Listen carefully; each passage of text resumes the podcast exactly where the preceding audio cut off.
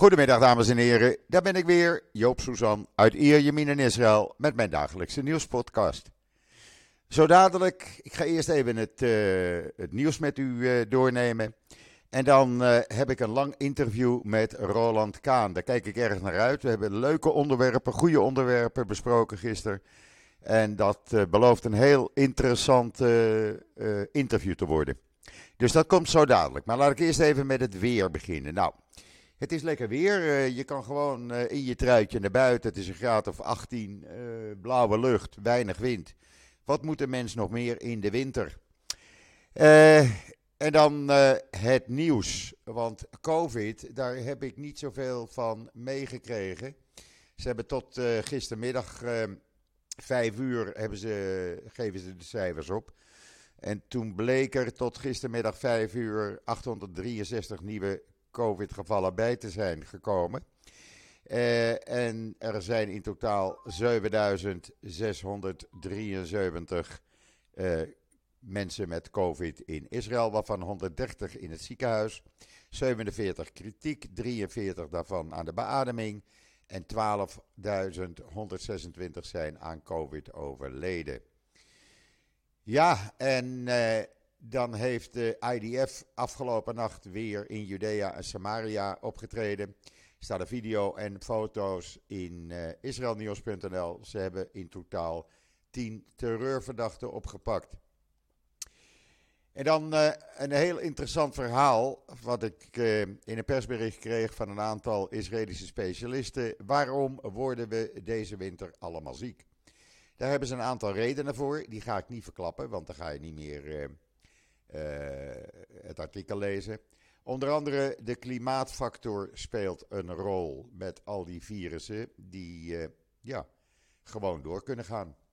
Maar lees dat maar in Israël Nieuws, waar je ook kan lezen dat de Universiteit van Tel Aviv een robot heeft uitgevonden die kan ruiken met behulp van een biologische sensor. Nou, wat willen we nou nog meer? Het wordt steeds makkelijker. Hij kan uh, detecteren en interpreteren. Nou, beter kan je niet hebben. Dat hebben ze toch maar weer even gedaan, die uh, mensen van de Universiteit van Tel Aviv. Ook dat in israelnieuws.nl. En dan heb ik uh, gisteren een aantal artikelen uh, online gezet met foto's, met video's, in de artikelen ook, ook al staat het er soms niet bij. Van het afscheid van luitenant-generaal Kogavi en het aantreden van luitenant-generaal uh, Halevi als nieuwe IDF-baas. Dat is hier in Israël een hele happening. je moet dat vergelijken. De opperbevelhebber van de IDF staat op dezelfde lijn als een premier of de president. Hoger bestaat er eigenlijk niet, want het is eigenlijk de belangrijkste man of vrouw in het land. Hij, hij of zij verdedigt toch het land. Dat is een hele happening geworden. Uh, alle foto's, alle video's die ik kon vinden staan online. Dus uh, ben je geïnteresseerd, zou ik zeggen, ga even kijken. er was een hele grote bijeenkomst aan het eind bij de Kiria in Tel Aviv, het hoofdkwartier van het leger, nog wel. Want over niet al te lange tijd is alles in de buurt van Beersheba. En daar kwamen alle commandanten uh, bij elkaar, allemaal in hun uh, gala-uniform. Dat is echt iets bijzonders geweest. en dan, wat hebben we nog meer voordat we met Roland Kaan gaan praten? Oh ja, wat ik ook online heb gezet, is de video en de volledige toespraak van de vertrekkende, stafchef, uh, van de vertrekkende stafchef, Kogavi. Met foto's daarin die nooit eerder gepubliceerd zijn. Hoe vind je die? Uh, die kreeg ik van de IDF. Die gaven die link door. En uh, ja, die heb ik ook online gezet. Dus ja, het staat er allemaal op. En dan in alle kranten vandaag, heel groot, dat ruim 90 uh, landen er bij Israël op aandringen om de sancties tegen de Palestijnen op te heffen die Netanyahu had opgelegd nadat uh, de VN uh, op hun verzoek in was gegaan En de Palestijnen hun zaak van apartheid en terreur door Israël voor het internationaal gerechtshof in Den Haag uh, hebben gebracht. Er zijn sancties opgelegd en natuurlijk Nederland behoort ook tot die landen die uh, vindt dat sancties aan de Palestijnen niet mogen worden opgelegd. Uh, ja, ze zullen er niet bij zijn, zeg ik dan. En dan even de politiek. Uh, Netanyahu heeft gezegd dat al die demonstraties, het maakt hem geen ene bal uit. Ze schrikken me niet af. Uh, compromisbesprekingen die Gans en Lapid hadden gevraagd, van laten we even met z'n allen bij elkaar zitten. Ook Bennett heeft het gisteren gezegd. Nee hoor, zegt Netanyahu, ik trek me er niks van aan. alle kiezers hebben ervoor gekozen uh, want ze hebben ons gekozen en ze wisten dat we dit gingen doen. Nou, niemand die dat wist. Maar goed, hij vindt het. En uh, de kiezers hebben hiervoor gekozen en die vinden dat dat moet gebeuren. Hij gaat dan even voorbij aan de peiling van het Israëlisch Democratisch Instituut. Waaruit blijkt dat bijna 60% van de bevolking zegt: nee, niet veranderen. Maar goed, dat maakt hem allemaal niet uit. Uh, Minister eh, Levin van Justitie, die heeft een ander argument opeens gevonden. Want ja, hij was uit zijn argumenten en er moest toch een ander argument komen. Nou, die heeft hij gevonden.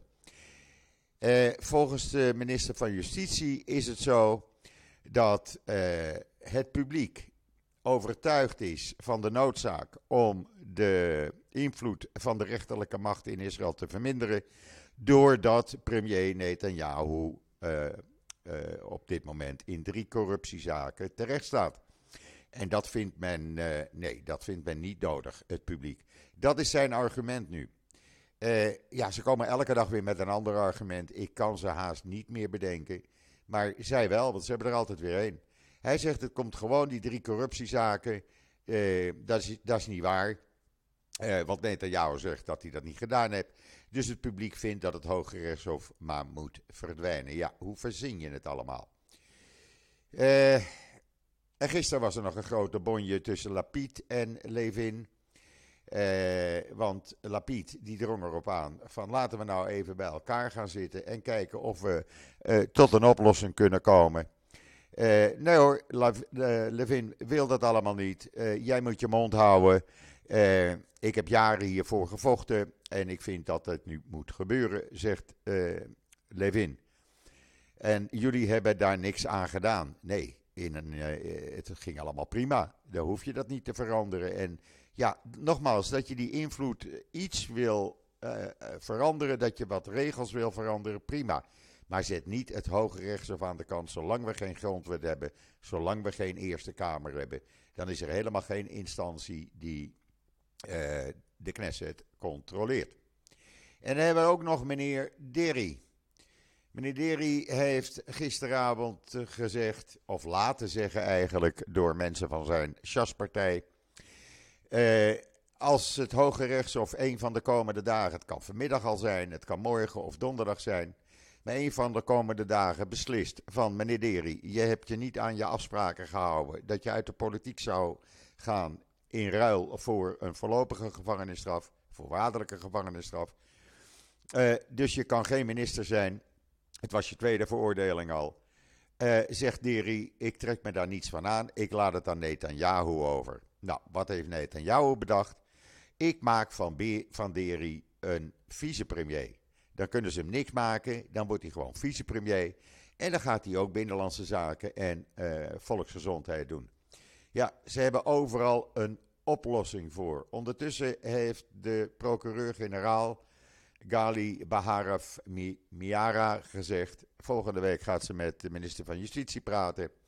En ze zal hem duidelijk uitleggen waarom ze tegen deze complete verandering is.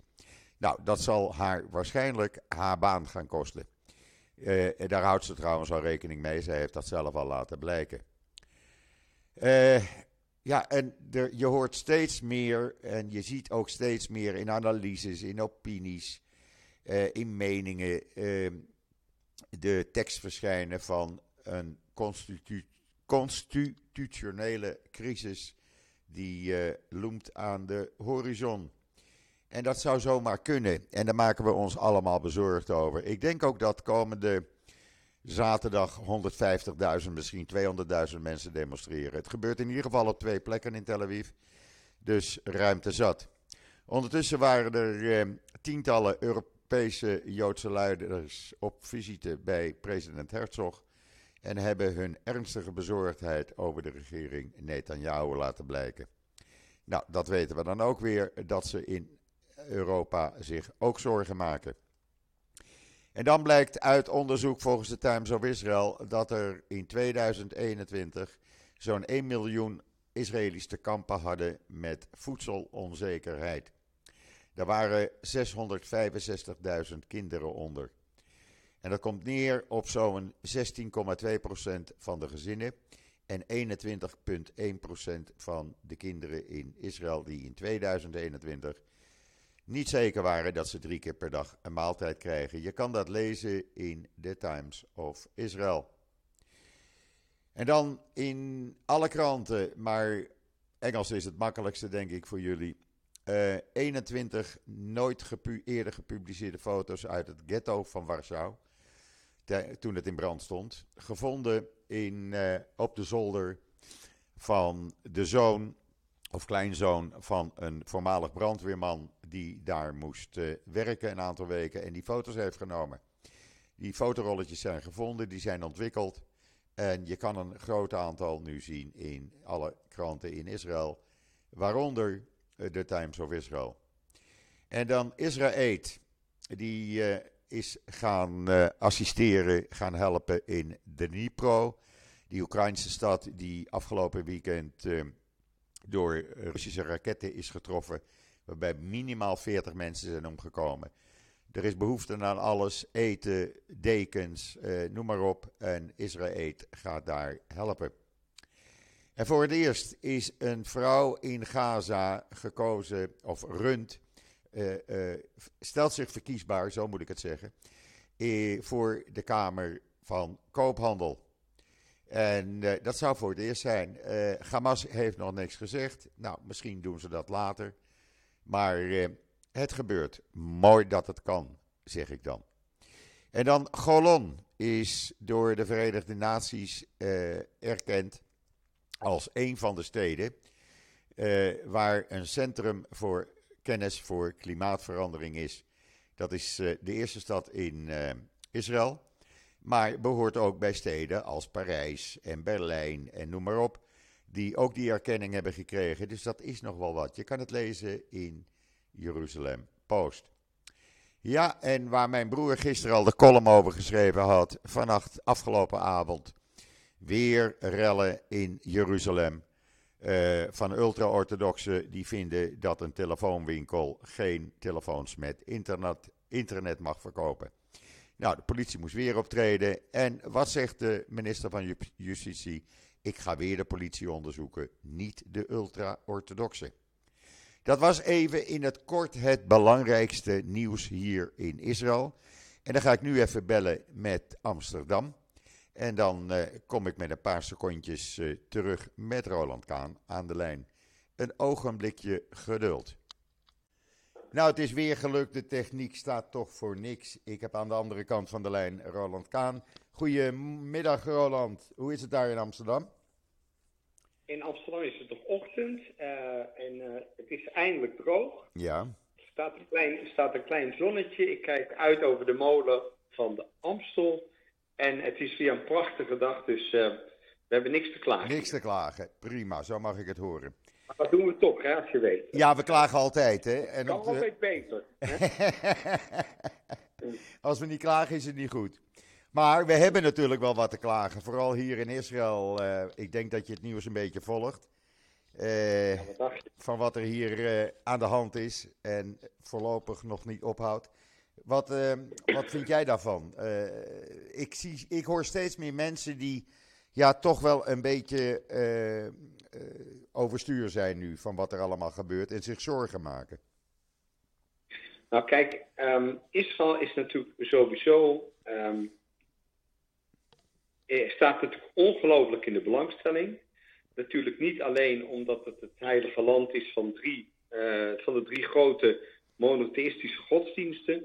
Maar ook omdat um, wij natuurlijk toch ja, het, het pispaaltje zijn van de wereld. Weet wat vroeger antisemitisme heette, heet tegenwoordig antizionisme. Ja.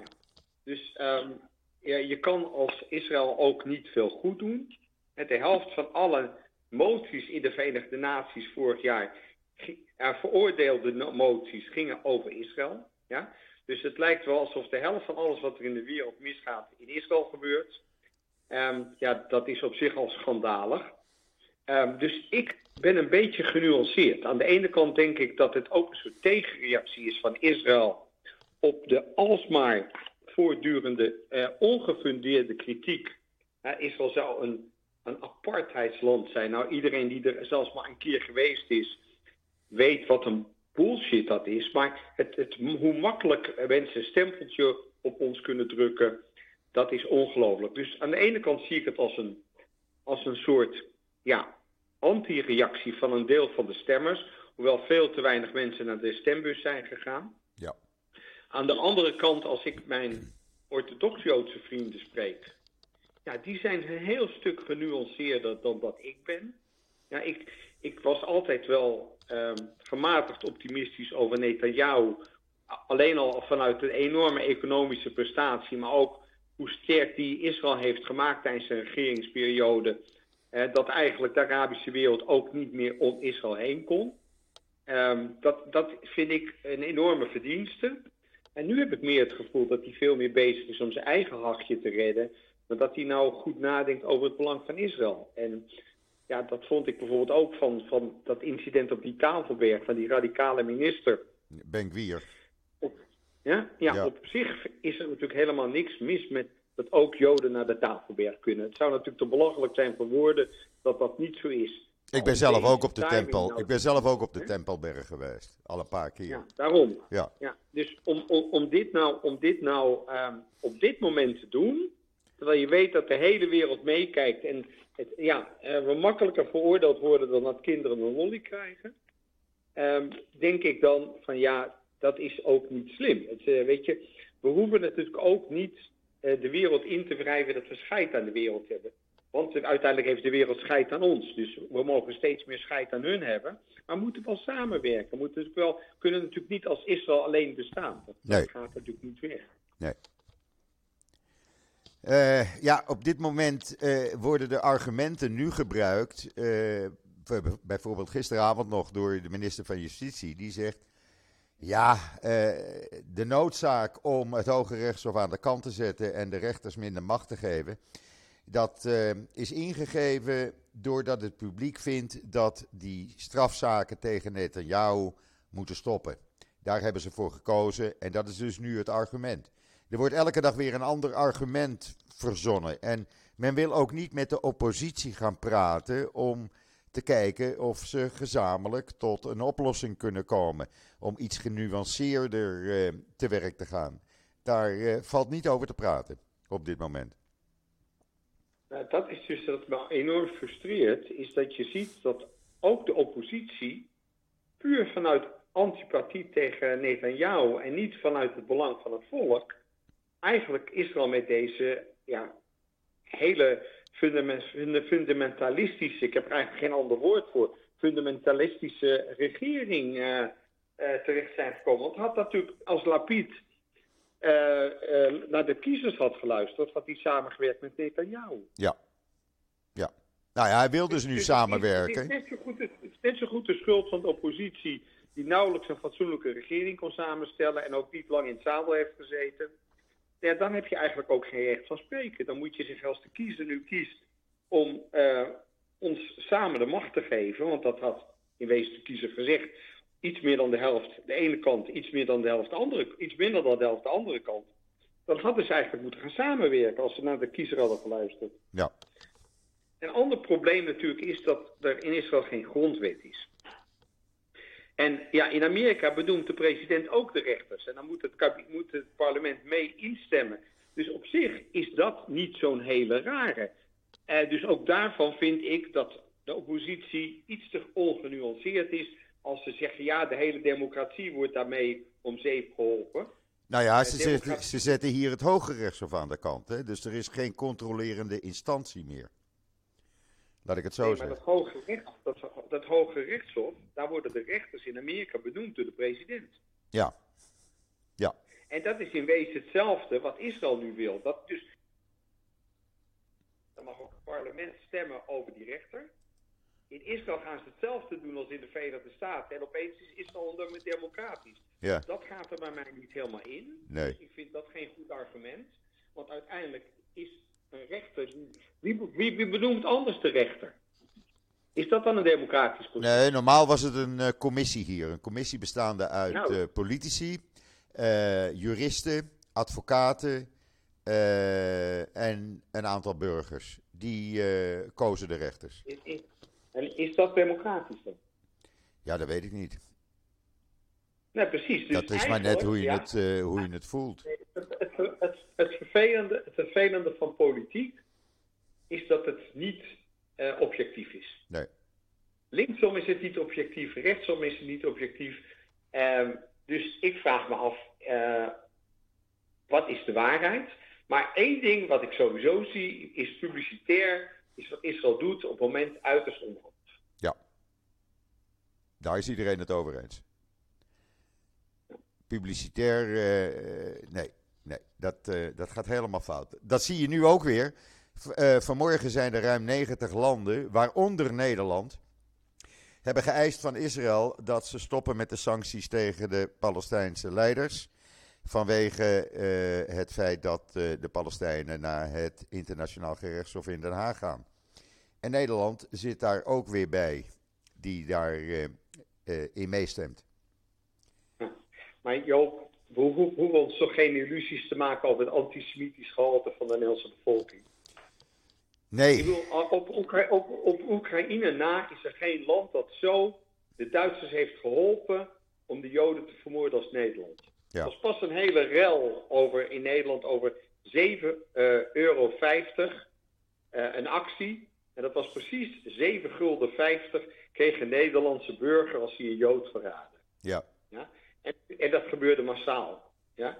Tot zelfs de, de, de oude koningin, de oude koningin Wilhelmina, was een vervent antisemiet. En uh, daar heeft haar, haar, haar, de huidige koning daar uh, excuses voor aangeboden, voor whatever it's worth. Um, weet je, dus we, hoeven ons geen illusie te maken dat Nederland, uh, sowieso het ministerie van Buitenlandse Zaken, is een antisemietenclub. We hebben een grote hekel aan, aan Israël. Um, en uh, zelfs als er een minister van de VVD zit, zat, dan, uh, ja, dan is het ook. Uh, ja, dus ik, ik maak me weinig illusies. En, en nu met de toenemende isla islamisme in Nederland. Ja, is. is er was pas een grote demonstratie in Den Haag. Riepen, riepen die Marokkaantjes: alle Joden zijn homo's. Nou, nou is het niet zo erg om homo te zijn. Want je kan beter homo zijn dan zo'n zo'n ongeletterde Marokkaan. Je kan veel beter homo zijn. Dan ben je meestal een creatief mens. Ja. Maar het feit dat, dat Nederland, dat de overheid het en de homo's aandoet en de Joden. Ja, wij, wij zijn eigenlijk ondergeschikt van belang. Ja. We, zijn, we zijn geen uh, bevolkingsgroep van 8% van de Nederlandse bevolking.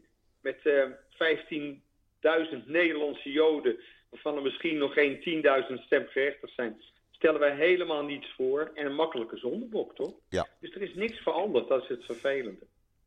Nou ja, eh, eh, niks veranderd in zoverre. Ik kan me herinneren uit de jaren 60, 70, zelfs nog begin jaren 80 was Nederland pro-Israël.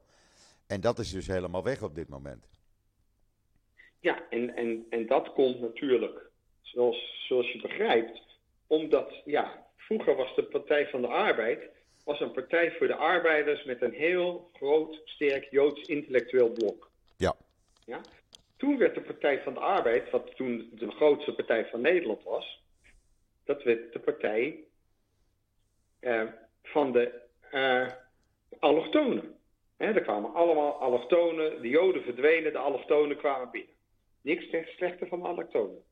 Toen werd de partij de partij van de armoede. En uiteindelijk werd het de partij van actievoerders.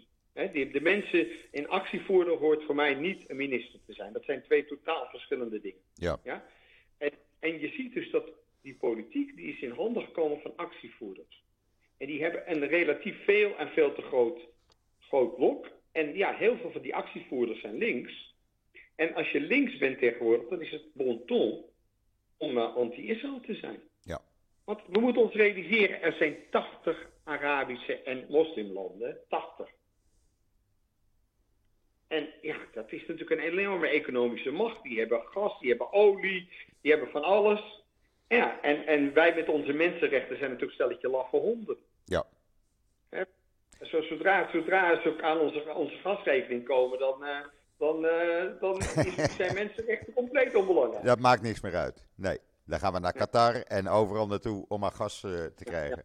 Ja. ja, en Qatar maakte van zijn wereldkampioenschap voetbal één grote Palestijnen-demonstratie. Ja. ja? En, en, wij maken ons bang dat we een lofarmband zouden dragen. Oh jeetje, stel je voor je bent voor liefde. Nee, dan kan je beter voor Palestijnse terroristen zijn. Dat, uh, dan is Qatar nog een van de meest walgelijke landen ter wereld. Maar ook dat is helemaal omgekocht. En uh, het het is, we, we, leven in een hele bizarre, corrupte wereld. En het vervelende is, Israël is een licht van de wereld.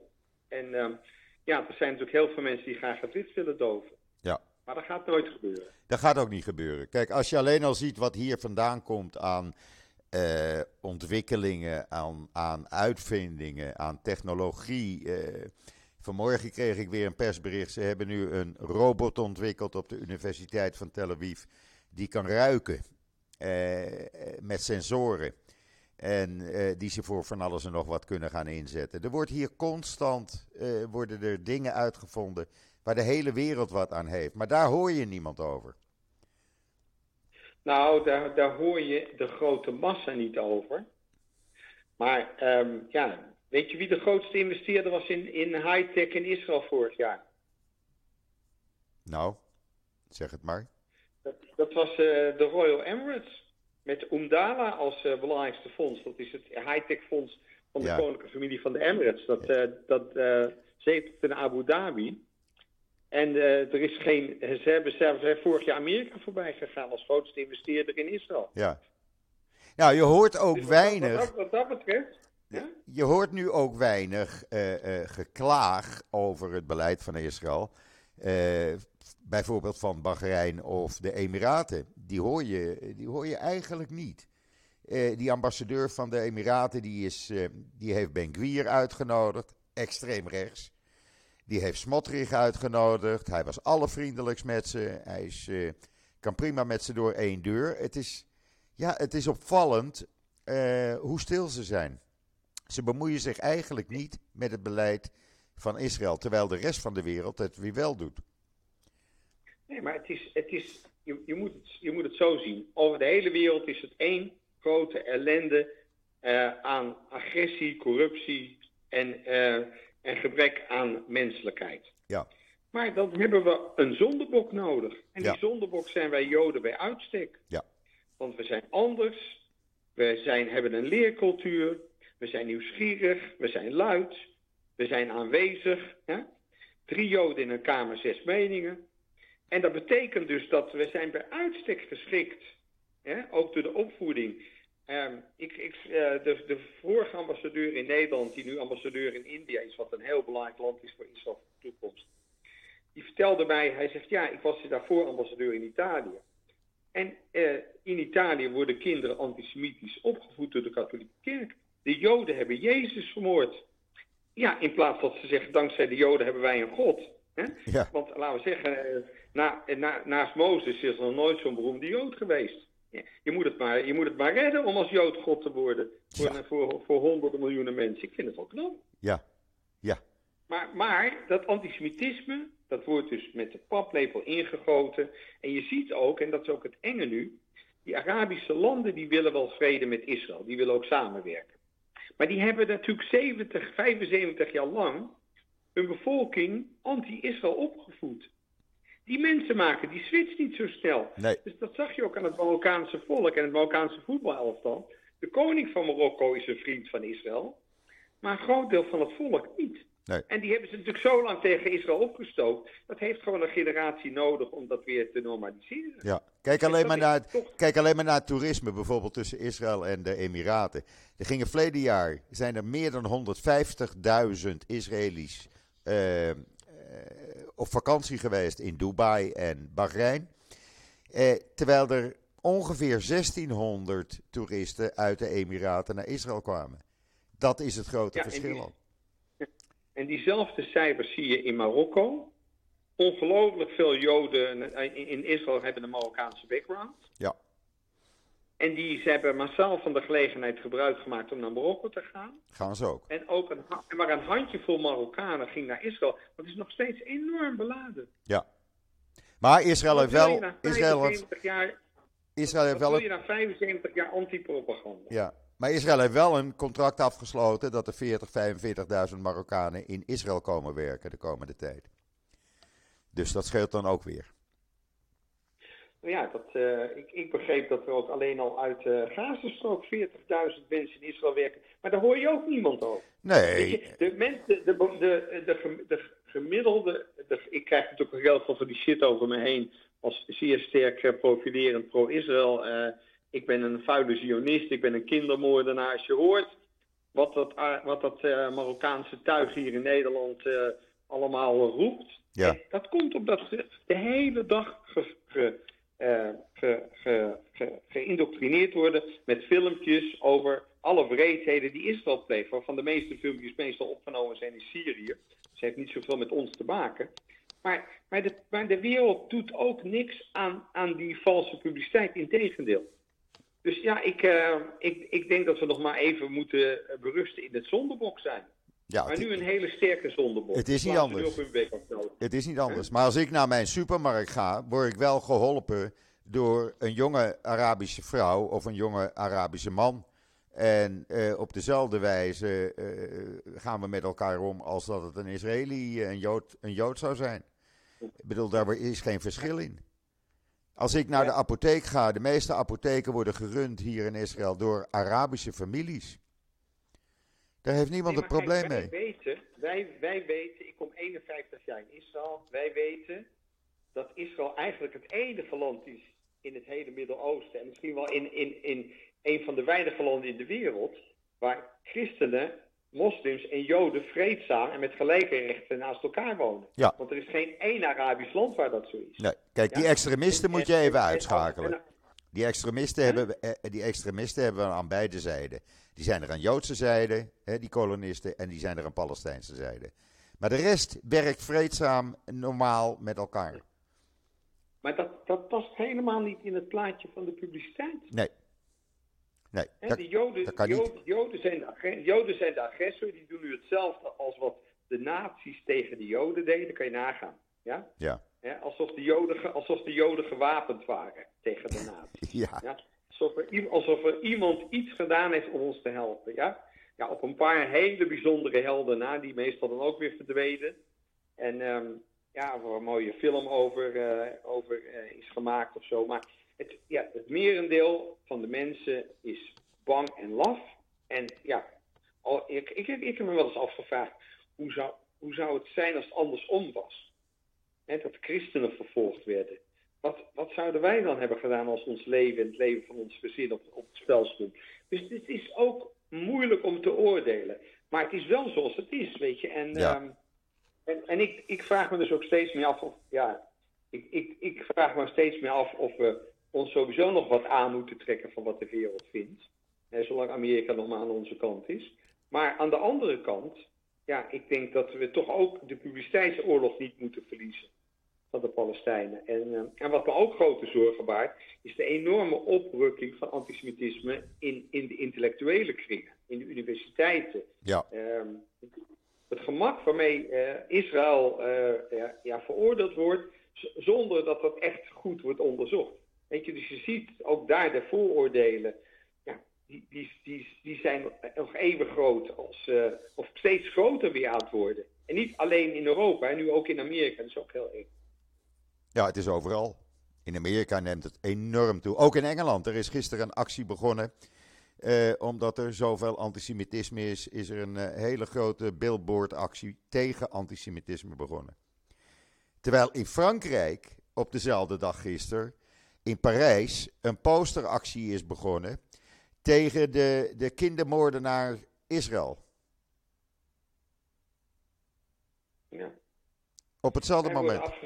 Worden wij worden afgeschild als kindermoordenaar, terwijl zij hun kinderen eh, eh, eh, speelplaatsen onder de raketopslagplaatsen plaatsen. Nou, dat bedoel ik. zij, plaatsen hun kinderen, zij plaatsen hun kinderen in gevaar Ja, en wij hebben het gedaan. Ja, Ja, ja. Maar, ja wat is nieuw? Wat is nieuw? ja, niks. Niks veranderd. Nee. Niks veranderd. Ja, ja, ja. E- even, Maar ik- maar ik, wens, ik wens iedere antisemiet het dubbele van wat ze ons wensen. ja, precies. Helemaal gelijk. Even iets anders. Jij hebt een boek geschreven.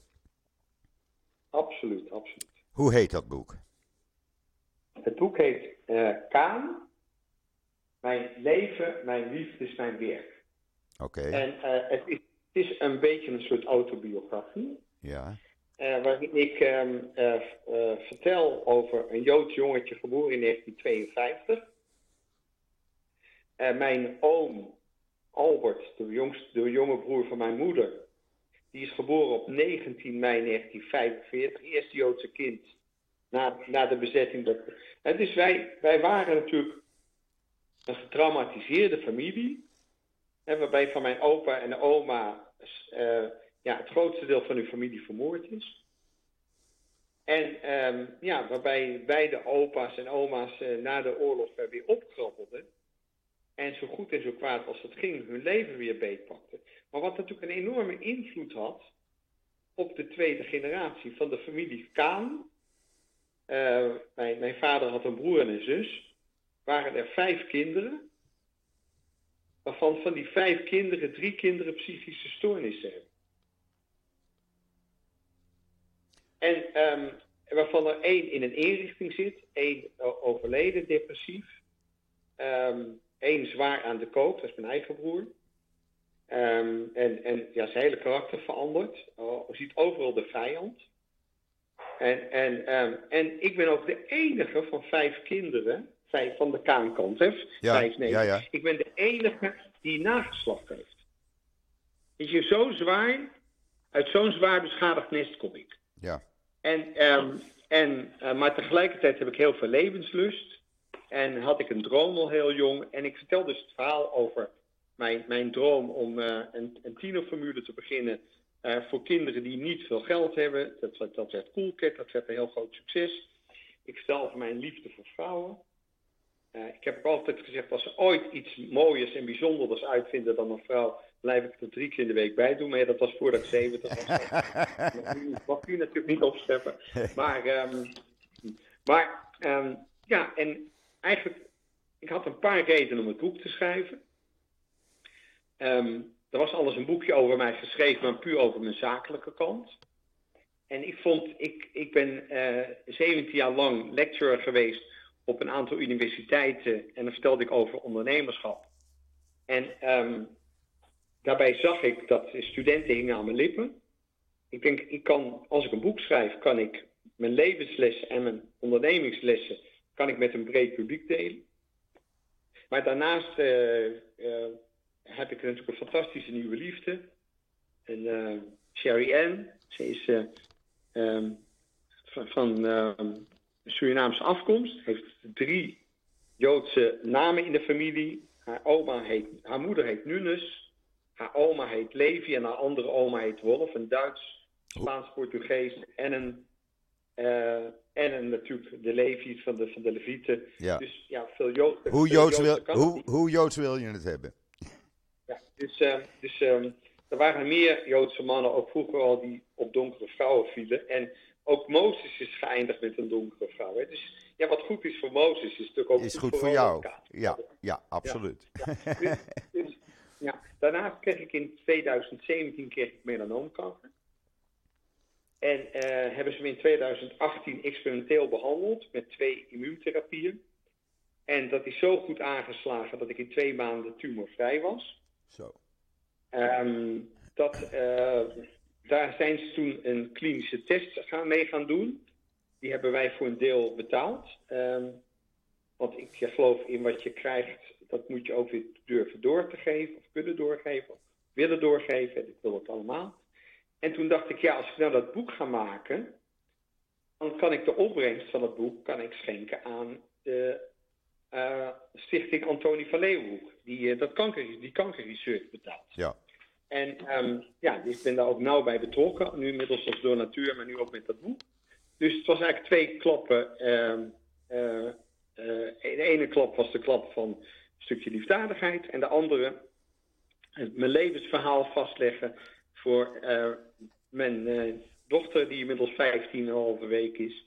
En um, Jela Evelyn Kaan. En mijn, um, natuurlijk ook mijn grote kinderen. Ik heb twee zoons die uh, deze week 39 worden, tweeling. En een dochter van 31. Die hebben het boek gelezen. Die zeiden, pap, een heleboel wat erin stond, wisten we helemaal niet eens. Tja. Weet je, dus, uh, nou ja, dus ja, eigenlijk deel ik mijn leven, uh, mijn liefdes voor vrouwen, mijn, mijn, mijn, mijn werkethiek, mijn, mijn, mijn drive, mijn passie, en mijn, mijn nieuwsgierigheid. Ik, ja, ik ben natuurlijk, ik ben natuurlijk een 100% uh, prototype Jood. Het enige is wat niet Joods aan mij is, ik ben niet religieus. Ik ben spiritueel. Ik uh, heb heel veel gehad aan, aan Kabbalah-lessen. Maar ja, ik geloof niet in het concept van uh, een godsdienst. Hè? Of dat nou Joods is of welke andere godsdienst dan ook. Um, en daar werd ik ook geïnspireerd door de boeken van Yuval Harari historicus en geschiedenisprofessor aan de Universiteit van Jeruzalem. Die waanzinnig mooie boek heeft geschreven. Uh, uh, ook endorsed door Obama trouwens. Dus ja, ik, uh, mijn, mijn boek Kaan um, is te koop bij vd.nl, maar ook bij bol.com. En, in al, in, ook, in de, ook in de gewone boekhandel? Is het ook in de gewone boekhandel te koop? Nee, want de gewone boekhandel is, um, neemt 40% van de opbrengst. Ah. En, en, en ja, dat is uh, op een boek van 20 euro is dat 8 euro. Ja. En als het boek dan 5 euro kost en je moet ook nog BTW betalen, blijft er nauwelijks wat over. Kan je beter de boeken verkopen. Dus mijn grootste kanaal is uh, business to business. ik ben inmiddels natuurlijk al heel lang een bekende ondernemer. Um, inmiddels ook een bekende Joodse Nederlander. Um, maar dat komt ook doordat ik uh, tijden 2 tot 300 doodsbedreigingen kreeg. Uh, en ook pas weer dat ik voor Israël opkwam en, um, en, en Pallywood aan de kaak stelde. toen waren er een aantal mensen die vonden dat mijn begrafenis maar geregeld moest gaan worden. Ja, ja, bekende en, verhaal. Maar ik heb een verrassing, ik ben hier nog heel lang. Precies. En um, ja, maar... Ehm, dus bij bol.com uh, kunnen de mensen het boek gewoon bestellen. Ja. Dat is makkelijk. Ja, en, en, en vd.nl. VD? En, en, ja, en, en het voordeel van vd.nl is dat het ons platform is. En dat mijn partners bereid waren om hun kosten gratis ter beschikking te stellen. Ah. Dus de grootste opbrengst uh, van het boek is vd.nl. Maar wat ik wilde zeggen is, waar ik heel veel boeken mee verkoop, is dat er heel veel andere ondernemers het leuk vinden om met mij een praatje te maken. Nou, Ja. ik kan niet met iedereen een praatje maken. Nee. Eh, dus ik heb gezegd, als je 50 boekjes koopt, en die kom je bij me halen, dan, eh, nou, dan gaan we koffie drinken en dan luister ik naar je verhaal of ik geef je advies of wat dan ook. En eh, ja, ik, ik, heb de af, ik verkoop eh, iedere week wel aan twee of drie ondernemers 50 boekjes. Mooi. En eh, ja, dat gaat dus. eh, en dan heb ik natuurlijk wel bij het Centraal Boekhuis. Dus boeken, boekhandels die het boek willen verkopen, kunnen het bestellen bij Centraal Boekhuis. Eh, daar ligt het wel, maar dat gaat niet heel hard. Weet je, dat is eh, echt mondjesmaat. 100 boekjes in de week. Nee, de mensen Dus, moeten het dan bij vd.nl eh, bestellen. Daar, komt, daar blijft Dat de zou, nood. dat, zou, dat zou heel mooi zijn. Ja, dan Dus blijft de grootste aan je luisteraars nogmaals heel erg bedankt eh, dat je mijn verhaal wil lezen. En eh, er zit in het boek zitten drie hele leuke QR-codes. En als je die QR-codes scant met je telefoon, dan kom je via eh, YouTube kom je bij een, een lectie die ik voor de Next Step, dat is een, eh, een platform voor jonge ondernemers, heb gehouden. Want jonge mensen hebben heel weinig geduld. Dus mijn lectie van anderhalf uur voor Nijrode studenten heb ik ingekort tot een half uur. En daar heb ik wel ook de, de, deal, de art of the deal. Hè, want een, een, een dealmaker zijn, ehm, eh, deals doen, is ook een kunst. Ja, En ehm, ja, ik heb dat natuurlijk ehm, ja, geperfectioneerd in de 46 jaar dat ik nu ondernemer ben. En ik beschrijf dat proces. Dus het is mensen die het boek allemaal. Ik krijg ook zo ongelooflijk veel leuke reacties, ook op die QR-code. Dan heb ik een QR-code waar ik samen met Leo Groenteman en Charlie Hill, twee oude makkers van me. Leo Groenteman was de moppetrommel Ja. eh, bij uh, Ron Brandsteder. Dus Leo, Charlie en ik vertellen een uur lang Joodse grappen, Joodse humor, waarbij eh, Leo het echte Amsterdam vertegenwoordigt. Charlie is een hele erudite man eh, met, een, eh, met een Duitse kunstenaarsachtergrond. En die vertelt de internationale moppen en ik vertel waar ik goed in ben, de schuine moppen. Dus we zijn alle drie. eh, en dan is er ook nog een QR-code waarin een Duitse meneer uitlegt wat politiek is. En misschien is dat nog wel de allerleukste. Dus eh, ja, we hebben ook in het boekje geprobeerd de moderne technologie een stukje terug te laten komen. Ja. Maar ik beveel mijn boek warm aan aan iedereen. Eh, Kaan, mijn leven, mijn liefde is mijn werk. Het is Eh, eigenlijk meer dan een boek. Het is meer dan een boek. Het is niet alleen maar juist een boek. Eh, je gaat er naar video's, je hoort moppen. Nou ja, wat wil je nog meer? Het is een hele Ja. entertainment. Nou, dan weten de mensen waar ze het kunnen kopen. vd.nl is het makkelijkste en anders bol.com. En eh, dan hoop ik dat er heel veel eh, boekjes verkocht gaan worden naar aanleiding van eh, dit gesprek. Dat vind ik belangrijk. Nou, dat hoop ik ook, Joop. En ik Ja. moet ook zeggen, ik vind het erg leuk dat jij in Israël en ik hier in Amsterdam met elkaar van gedachten kunnen wisselen. En, en ehm, ik, ik hoop dat we een klein beetje kunnen bijdragen tot meer begrip en, en meer liefde voor elkaar. En wat ik me wel realiseer, is hoe belangrijk het is dat wij Joden, ongeacht onze ideo- ideologie, ongeacht of we orthodox, liberaal of niet religieus zijn, dat wij Joden ons realiseren dat als ze voor ons komen, dat het de vijand niet uitmaakt hoe en in welke groep Joden we zijn. Nee. We zijn eerst en vooral Joden, dus we need each other. Wij moeten Ja. echt hand in hand gaan om ervoor te zorgen hè, dat we sterk staan tegen de altijd maar groeiende antisemitische vijand. En eh, ik zie het als een vijand. Ik zie het als, eh, als, als, ja, als, als de schaduw over, over, onze, over onze aarde. En, eh, en wij zijn het licht en moeten zorgen dat het licht heel fel blijft schijnen. En hoe meer kleine vonkjes daar een bijdrage aan leveren, hoe harder ons licht schijnt. Ja, nou dat vind ik een hele mooie afsluiting van dit gesprek, Roland. Dankjewel Joop Ja. en hopelijk tot gauw. En, eh, en jij bedankt eh, dat, we, dat je me de gelegenheid Het was mij eh, meer dan een genoegen dat je bij mij in de podcast wilde komen. Echt waar. Dus eh, altijd, van, altijd heel dankbaar dat ik in je podcast mag zijn, Joop. Leuk. Bedankt voor je mooie Dankjewel. podcast. En hopelijk tot gauw. tot gauw. Bedankt. Tot gauw. Dag. Ronald. Bye bye. Bye. Ja, dat was eh, Roland Kaan. Eh, ik zou zeggen, mensen, kopen dat boek. Gewoon kopen. Je steunt er een goed doel mee. En je steekt er heel wat van op.